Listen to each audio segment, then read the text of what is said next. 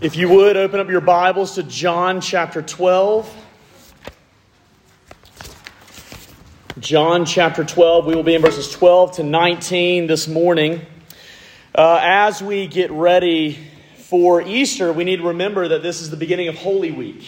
And Holy Week, uh, it begins very triumphant. Jesus enters into Jerusalem and, and he's come as the conquering king but not necessarily the king we expected. And as the week goes on, it gets harder and harder for Jesus until eventually that Thursday evening becomes the darkest moment of his life. And Friday, even as we will observe in our Good Friday service, we will see that the Christ was crucified. Saturday is essentially the, the day of silence, where we let death actually speak, knowing what the wages of sin is, but yet we need to remember all week Sunday's coming. The resurrection's coming. And as we will look at this morning, we are looking at Jesus' triumphant entry uh, into Jerusalem. And so you see this reading in John chapter 12, verses 12 through 19. The next day, the large crowd that had come to the feast heard that Jesus was coming to Jerusalem. So they took branches of palm trees and they went out into the streets to meet him, crying out, Hosanna! Blessed is he who comes in the name of the Lord, even the King of Israel. And Jesus, he found a young donkey and he sat on it, just as it is written Fear not, daughter of Zion. Behold, your king is coming, sitting on a donkey's colt. His disciples didn't understand these things at first, but when Jesus was glorified, then they remembered that these things had been written about him and had been done to him. The crowd that had been with him when he called Lazarus out of the tomb and raised him from the dead continued to bear witness.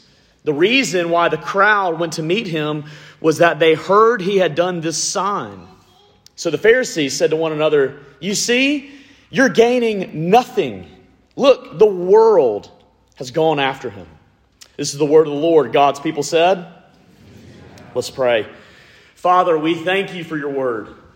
And we thank you for the privilege not just of singing your word and praying your word and seeing your word in baptism, but also hearing your word proclaimed. And it is your word proclaimed. So we ask that you would give us the ears to hear and that we would look to Christ, seeing that He really is the King we need, even though not necessarily the King we wanted. And as we see Him, would you shepherd our hearts? Shepherd us in our suffering, shepherd us in our sin, shepherd us in our pursuit after Him. And would you help us to be enamored with Him? And that we would li- li- leave here differently, living for His glory. And we ask all this in His name. Amen. In 2012, uh, in the fall, I was getting ready to play uh, one of my football seasons for Tulane University. And it was not the season that I expected. It's not the season that I wanted. Uh, the season before was a lot better of a season. And I'm coming into this year and I'm beginning to think the NFL is actually in, in, in real grasp here. But then that entire year went totally different from what I expected. It's not what I wanted, but it's actually the very thing I needed spiritually. Because it was in the hardships of that season that the Lord was chiseling down my idolatries of wanting to be this great football player because He wanted my heart. And He wanted to bring me to Him.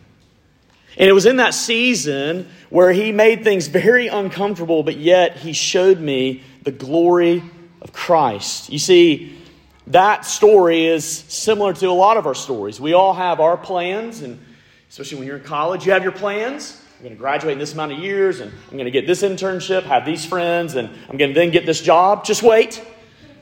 Doesn't always go exactly to plan.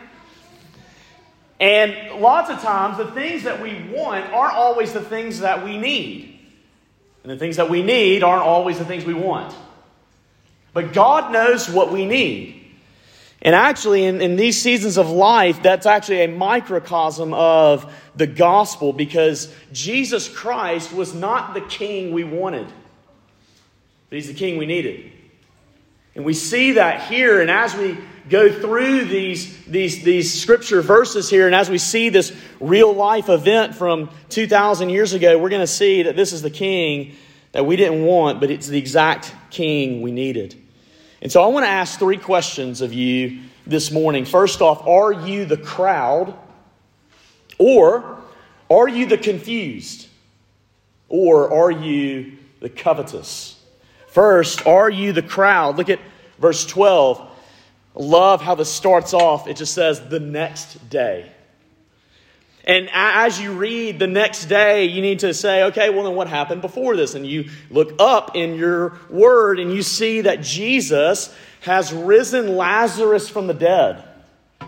And this great miracle that Jesus did when he, he there was a dead man who had been dead for days. And he raised him up merely by his word. It was incredible.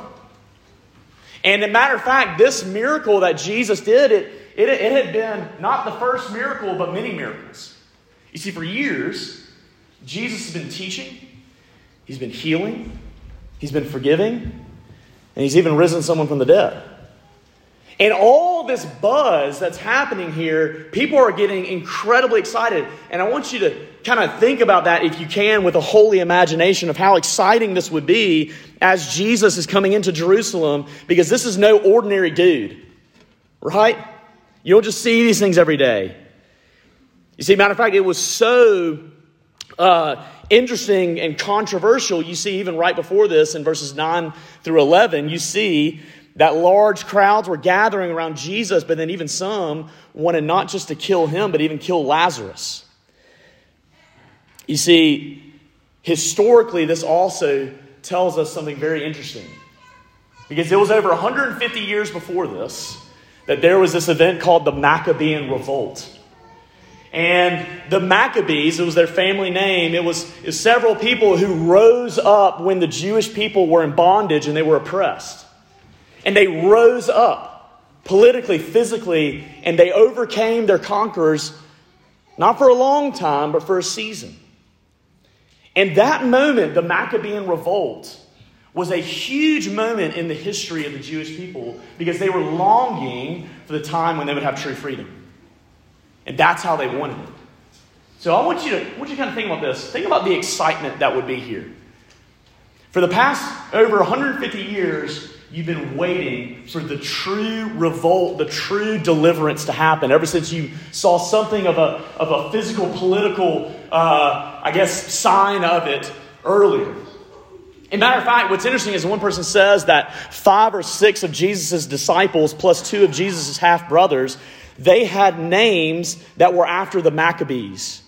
And that it strongly suggested that Jesus ministered in a region that cherished the national heroes of Israel as a proud people under foreign rule, hoping for ultimate deliverance. Imagine this. The people are beginning to think, here it is. This is the time when we will finally overcome our oppressors. This is the time when we will finally see Israel back at the top like the days of King David. And you can already begin to see that in this historical context, they're going to misunderstand who Jesus is. They're going to misunderstand why he has come.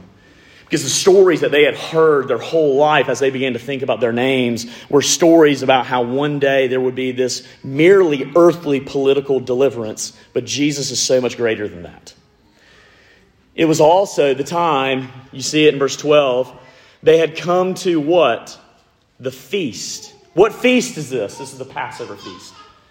And at a couple of these feasts, what would happen is that all the Jewish people around the world, if they could get there, they would travel to Jerusalem to observe the, these feasts. And the Passover feast was the greatest of all of them. And you remember why? Because it was thousands of years before this that God had passed over Egypt. And remember, God's people were in bondage. Does that sound familiar to where the Israelites are right now? They're in bondage, and God said, Look, my wrath is coming down upon you. And it'll either be you who suffer, or the firstborn of your house who suffers the wrath of God, or the lamb who you will sacrifice. And so the lamb, the blood of the lamb would be painted over the doorposts of the homes. And when God saw the blood, he would have mercy. And he would keep going. So this feast was celebrating this more and more and more. And actually, around this time, it is estimated that some 2 million people would gather in Jerusalem for this feast. Think about this way think about how big Stillwater gets during homecoming. It literally would be 20 times the growth of that from where Jerusalem was normally populated to what it would be populated as. It was a huge event. And the biggest story of this feast is this guy, Jesus. And so you can begin to think is this finally the time? The superpower of the world, Rome, they're not going to stand a chance because now our time has come. That's what they're beginning to think.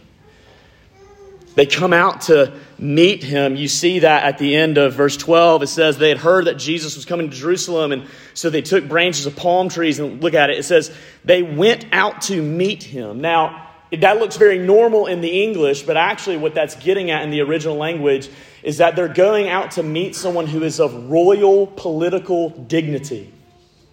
It's not just, hey, let's go check this out. It was the gathering of someone who's very, very important. This is different. It's the official welcoming of someone who might bring deliverance. And as they're coming out to meet Jesus, what do they bring with them? They bring with them branches of palm trees. Remember, this is not in Florida. Uh, this, so you got to ask the question uh, what does this mean? Here's what palm branches were they were symbols of victory.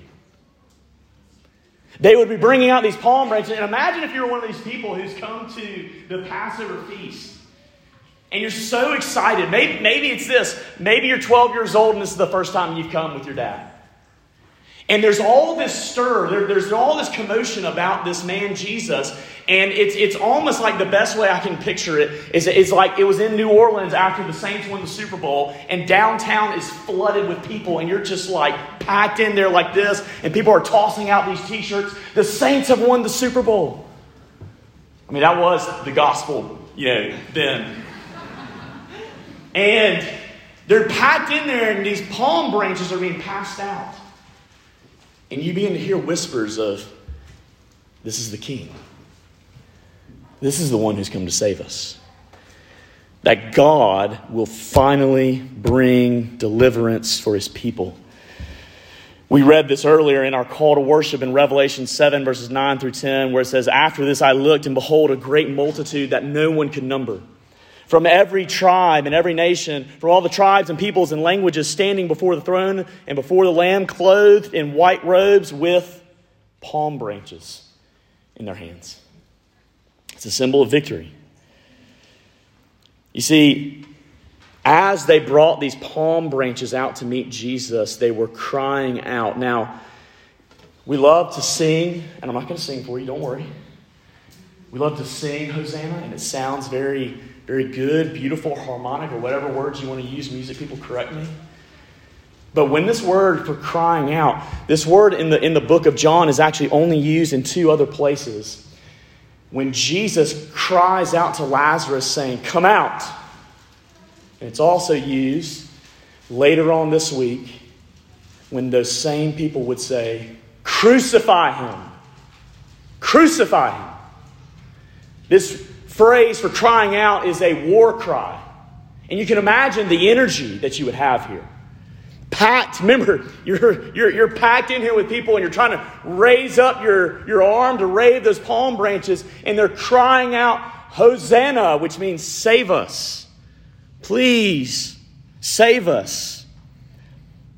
What's interesting is that this is a direct quote from Psalm 118. And what's the big deal about that? Here's, here's the big deal. Because as you would go to the feast of Passover, you would sing some of the Psalms. You would sing Psalm 113 all the way through Psalm 118. And Psalm 118, verse 25 to 26 says this Save us, we pray. That's where you get Hosanna. Save us, we pray, O Lord. O Lord, we pray, give us success. Blessed is he who comes in the name of the Lord. We bless you from the house of the Lord. You see, this psalm, once again, is echoing that they expected a great deliverance. You see, let me just make this side note here. You cannot understand the New Testament unless you also understand the Old Testament. The New Testament, as one of my seminary professors used to say, the New Testament is just the Old Testament story retold. It's all one story. But if you're not careful, sometimes you can misunderstand the Old Testament. And when you do that, like these people did, you will misunderstand who Jesus is. Do you know what's interesting here? Jesus never does this. Quiet! Don't say that about me. He never says that. Never shakes his head, never says, well, that's not quite theologically true. You know, he doesn't do that. He accepts it. Do you know why? Because he is the king. He is the king who's come to bring victory. He's not necessarily the king that they were exactly picturing, but he is the king. He is the Passover lamb. He is the one who has come to bring a great exodus.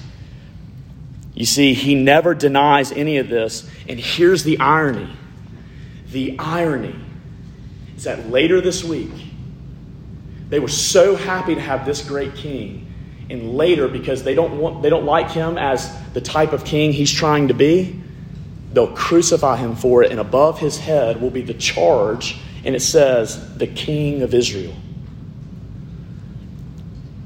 What kind of victory do you expect Jesus to bring? That's often the case today. We, we still misunderstand Jesus just like they misunderstood Jesus. We can very much be like the crowd. The kind of victory we want Jesus to bring is some sort of political victory or environmental victory or cultural victory or psychological victory or social justice victory. But you're going to be really disappointed in Jesus if you want that right now. You're going to be really disappointed in Jesus if you want that to match exactly the ways of the world. Jesus is a king and he's come to bring victory, but he's going to do it his way. You see, the Roman oppression of the Jewish people as hard as that was, it was merely a physical picture of a spiritual reality. Because sin was the greatest enemy. Satan was the greatest king that was oppressing them. Death was bound for them. And that's what Jesus came to defeat. We don't like hearing this, and here's what one New Testament commentator, uh, Kenneth Bailey, says. In a situation of political and econo- economic oppression, people naturally want salvation, but from what? The salvation they seek is deliverance from their oppressors. He goes on to say, any prophet who wants to talk about sin and salvation with a community of people under occupation, they already have these words defined for him or her. The concept of sin is shaped by what people are enduring from their oppressors. And the word salvation is used to express their longing to be free from that oppression. For such a community, there's little space in the mind to tolerate anyone talking about its own sins and its own need of salvation from those sins. An oppressed community perceives its own faults as dwarfed by the enormity of what, is su- of what it is suffering from others, and any discussions of its own sins will be heard as belittling the harsh world in which they live. It takes a brave man or woman to tell the community that it needs salvation from its own sin. What is he commenting on when he says that? Here's what he's commenting on what Jesus' name means. Jesus' name means that Yahweh will save. What kind of king did you expect? Because the way that the world's promoting things right now, whatever it's that salvation is, and there's so many different variations of it, you need to look at the salvation that Jesus brings. You see, I remember the time when I was in college and I went to uh, I won't name their names. They're great people. But I remember one time I went to some of our trainers and uh, I was feeling really sick, and they were like, "Here, just take some Advil." And we were all pretty sure that the Advil was just a placebo effect, like it just did nothing. And I remember taking this Advil, and I was like, "I was like, it's been three days, and I just feel horrible." So I ended up having a friend take me to the ER, and I get checked in. Turns out I had strep. So, in other words, I had a bad diagnosis and didn't have the right treatment. And until I had a correct diagnosis, then I had the correct treatment. Here's the thing, my friends what is the diagnosis for you and me? The diagnosis for you and me is that we are sinners, and that sin will lead to death, and that we need a great king, a victorious king, to defeat sin because sin is what causes problems in the world.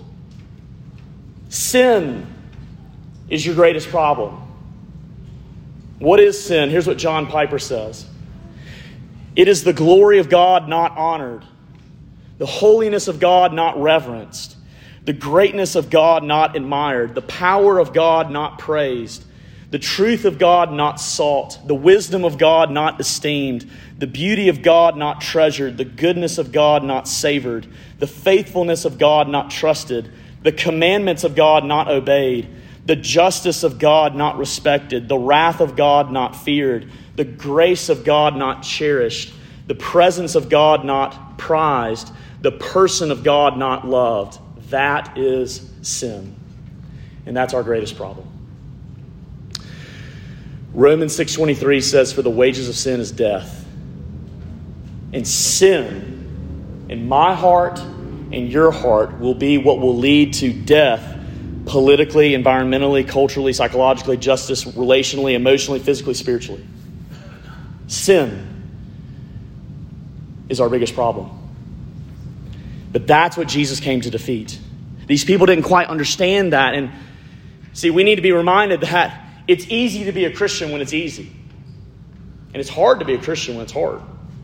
It's easy to be a Christian whenever things are going well politically, socially, ethically, economically, and providentially. It's easy in those seasons. It's easy to stand with the crowd and wave the palm branches when everyone's around you and you're hardly noticed. It's hard to do it when everyone else has abandoned you. You see, we talk about, or as Luther talks about, the theology of glory versus the theology of the cross. The theology of glory is believing in the gospel because it benefits us mostly. It's not really about God. In other words, we see this today in that you can want to be a part of the church and be around Christians just because it's advantageous of you. Maybe it's just in your business. You like coming to church because it gives you very good connections with other people, but you're not really interested in Christ. It's easy to be a Christian when it's easy. It's hard to be a Christian when it's hard. It's hard to be a Christian whenever society is starting to reject the ethics that you hold. It's hard to be a Christian whenever everyone else around you is saying, crucify him.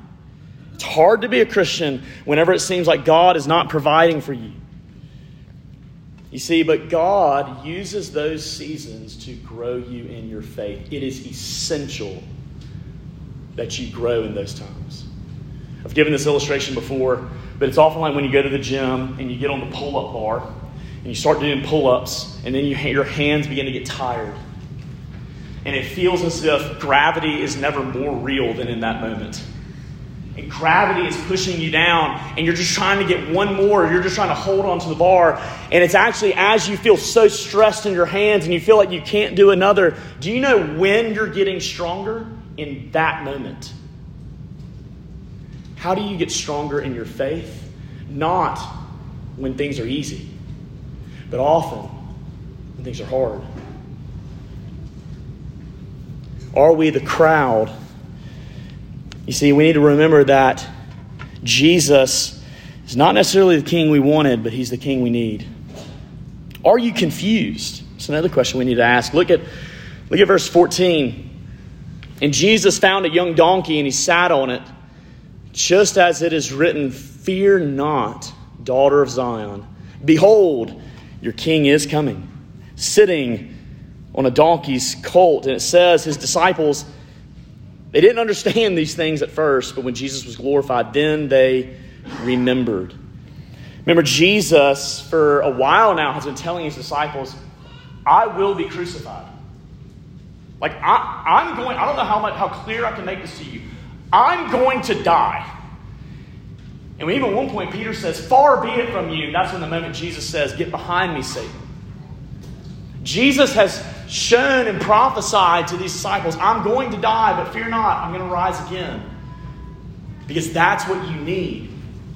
But they were confused about it. They, did, they didn't quite have the understanding there. And even with the resurrection of Lazarus, they didn't quite understand it. They wanted Jesus to be this, this earthly only deliverer. But notice what Jesus does. Look at verse 14. And Jesus found a donkey and sat on it, just as it is written. Why does it say that? Here's why it says it because Jesus Christ is gripped by the scriptures, he is gripped by God's word. I was talking with Helena earlier, and we were, we were talking about a situation in her life where uh, she was talking with someone who was uh, talking about how many different ways you can come to know the Lord in so many different ways from Scripture. But this person was trying to say, well, I don't want to put God in a box. Well, here's the thing. You might not want, want to put God in a box for how you can know Him, but God puts you in a box for how you can know Him. God has said, This is my word, this is how you will know me.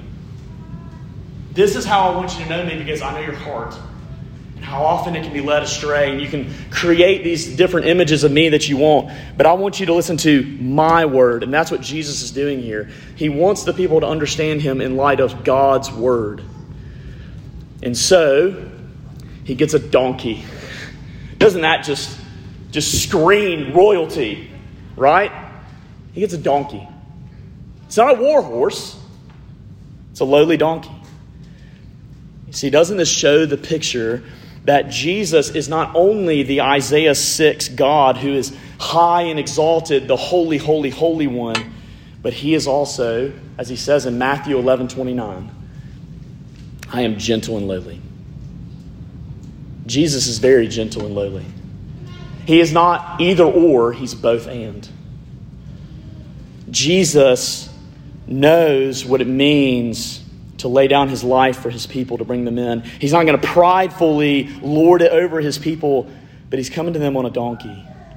And in the context of Zechariah 9, because once again, if we're going to understand the New Testament, we need to understand the Old. So, what Zechariah has actually been saying here in chapter 9, he says that there will be judgment upon Israel's enemies. In verse 4 of Zechariah 9, it says that the Lord will strip his enemies. He will strike them down. He will devour them with judgmental fire. Verse 8 talks about how the Lord will guard his people and no one shall march over them again. In verse 11, it talks about how the blood of the covenant will set the prisoners free. And in verse 12, it talks about how there will be a double restoration for God's people. But how is this going to happen? By riding in on a donkey not by self exaltation as a great earthly king, but by self sacrifice. That's how it's going to happen. See, Jesus very much is like the undercover boss. He seems to take on a disguise, as it were, for being the holy, holy, holy one as he takes on, on flesh. He's very normal. He looks like everyone else. You don't look at Jesus when he was a kid and you say, Did you see how far he just, he just hit that baseball? That was amazing. That must be the Son of God. That's not him. He's very normal. And he was actually almost so normal that he was not normal because he was very much to be overlooked. So Isaiah 53 says. He came on a donkey because he has not come to his people to say, You better believe me. He's come to his people so that he might wash their feet. He's gentle and lowly. And isn't that good news for some of you who feel like you can never be forgiven of the things that you've done? Jesus is gentle and lowly. He's come on a donkey. This text here in verse 15, quoting Zechariah 9 9, says, Fear not. I love that because here's what Satan does Satan will tempt us to abuse God's grace. And what he'll do is he'll downplay God's holiness. And he'll say, God and his law is not that big of a deal. Just live according to all your desires. You know, he's got grace for you. You can just get that later. And then you bite that sin and you, like the fish that gets hooked, you're hooked on that sin. And, and then what Satan does, he turns back around and he says, Now God is no longer gracious, but he's only holy. You'll never find forgiveness in him. That's what Satan loves to do to us. But Jesus, he is holy, holy, holy, but he is also gentle and lowly, and he welcomes us in. He doesn't welcome us in to tell us, now you better not do that ever again. He pronounces forgiveness and grace and love. You can't make this up. It was hard for his disciples. They were confused about this because they wanted this war horse king, but Jesus, as if we could say it, he was a donkey type king. He had come to lay down his life, not to pridefully rule over others. You see, you might not understand this because one of the things you need to understand is actually you cannot believe this unless you are born again. Unless the Holy Spirit awakens your heart, you will never understand this. That's what it meant where it says that the disciples did not understand these things until Jesus was glorified, meaning when he rose from the dead, he ascended into heaven and he sent the Holy Spirit. And it was to show us that if we're really going to understand these things spiritually, you need the Holy Spirit. When you go out to evangelize in Stillwater, wherever you are, whether you're a professor or you're a student, you know, you, you make t shirts, whatever it is, have confidence that you have the Word of God. And God's Word will stand. Amen? As you can have confidence. He's not the king we wanted, He's the king we needed. Thirdly, we need to ask the question this Are we the covetous? You see, look at verse 18. The reason why the crowd went to him was that they heard he had done this sign. So the Pharisees said to one another, You see that you're gaining nothing. Look, the world is going after him. See, the crowds are gathering by the thousands as they surround Jesus. And here's what's interesting is that the Pharisees do not like this. Here's why. Because the Pharisees were a party in Judaism that had been formed to make sure Israel gets everything right. Because what we need to do, if God's going to bless us, we need to make all these rules and if we follow these rules, then God will deliver us from our enemies. So, in other words, what the Pharisees were doing is that as they're seeing people follow Jesus, they're covetous of Jesus. They're jealous of Jesus because they say, wait, we've been working on this for so long, and now you're just going to follow this guy? They can't stand it. But we're often very similar because honestly, we don't like it when God gets the glory and we don't. We want the glory. We are often like Satan, as it describes of him in Isaiah 14, verses 13 through 14, where Satan fell from heaven because he desired the glory and he was prideful. And we're more often like Satan, and we hate thinking about God's sovereignty. We hate thinking about that, how God does everything in our salvation, and we're just dead. We hate that because we want the glory. And that's the ultimate temptation for all sin. If you have this, you will be God. And God is restoring us so that we would say, I'm never going to be God. I'm going to trust Him. And that's a good place to be. It's so interesting how it says the world has gone after him, and you can't miss the irony here. Because in Genesis 12 and 15, when God made the promise to Abram, he said, Look, your seed, your offspring, will bring the world in. It's happening. And the irony is that they're saying, all those worldly people are following Jesus. That's nothing. We get the really good people. The irony is this it's proving the fact that Jesus really is the king. And he is gathering in the world, he is gathering in the riffraff. Welcome to the club. Okay, I, I don't know if I can be a Christian because Christians are just a bunch of hypocrites. Well, that's, that's what it says. Yeah, because we have a great Savior. He's working in us, He's not done. But if we want our glory, we won't see Him. We need to echo what Paul says in Romans 11 36, where he says, For from Him and through Him and to Him are all things. To Him be the glory forever and ever. See, Jesus isn't the king we want, but He is the king we need. It is interesting towards the end of uh, the movie The Dark Knight where it talks about Batman. Listen to, the, listen to this. This is very interesting. Because he's, it says this, because he's the hero Gotham deserves, but not the hero it needs right now. So we'll hunt him down, because he can take it.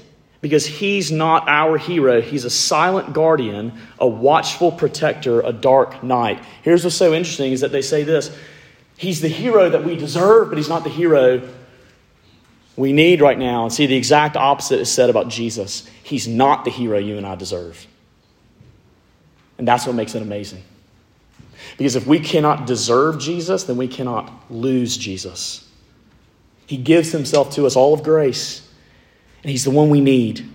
He's the one who took God's wrath for us so that we might be delivered from our sin. He's the one who defeated Satan on the cross so that we might win the battles.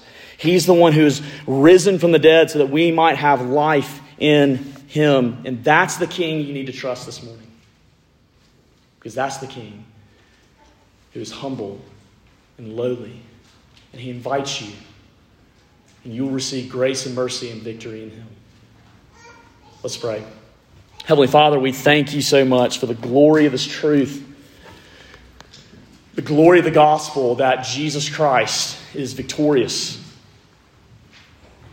Father, I'm asking that you would grant us faith this morning, that we would believe that, and that we would not be like the crowds who just follow Jesus because it's easy. We ask that you would give us the Holy Spirit so that we might understand what your word is saying. And we also ask that you would help us repent of seeking our own glory over yours. But help us look to him in all the promises that are yes and amen in him. And we ask all this in his name. Amen.